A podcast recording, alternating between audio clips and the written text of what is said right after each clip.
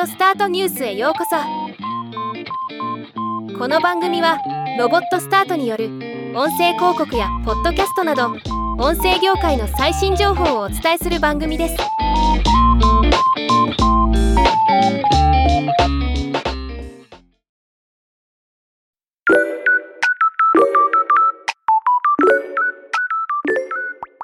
アマゾンがアクセシビリティに対する取り組みの事例として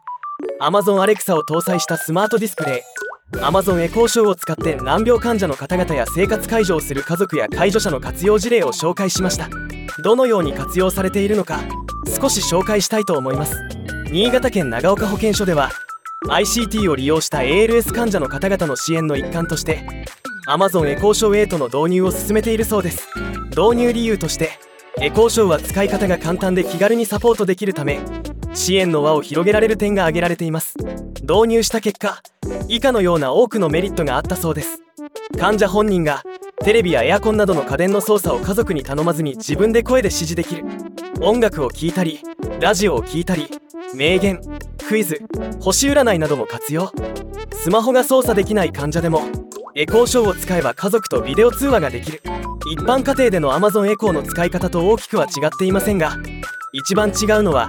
患者本人がアレクサを使うことで少しでも自分の人生を主体的に歩めるようになること。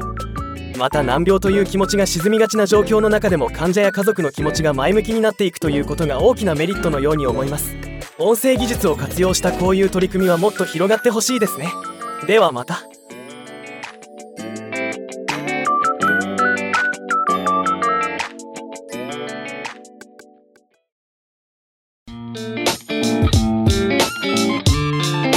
回のニュースは以上です。もっと詳しい情報を知りたい場合「オーディオスタートニュース」で検索してみてください。ではまたお会いしましょう。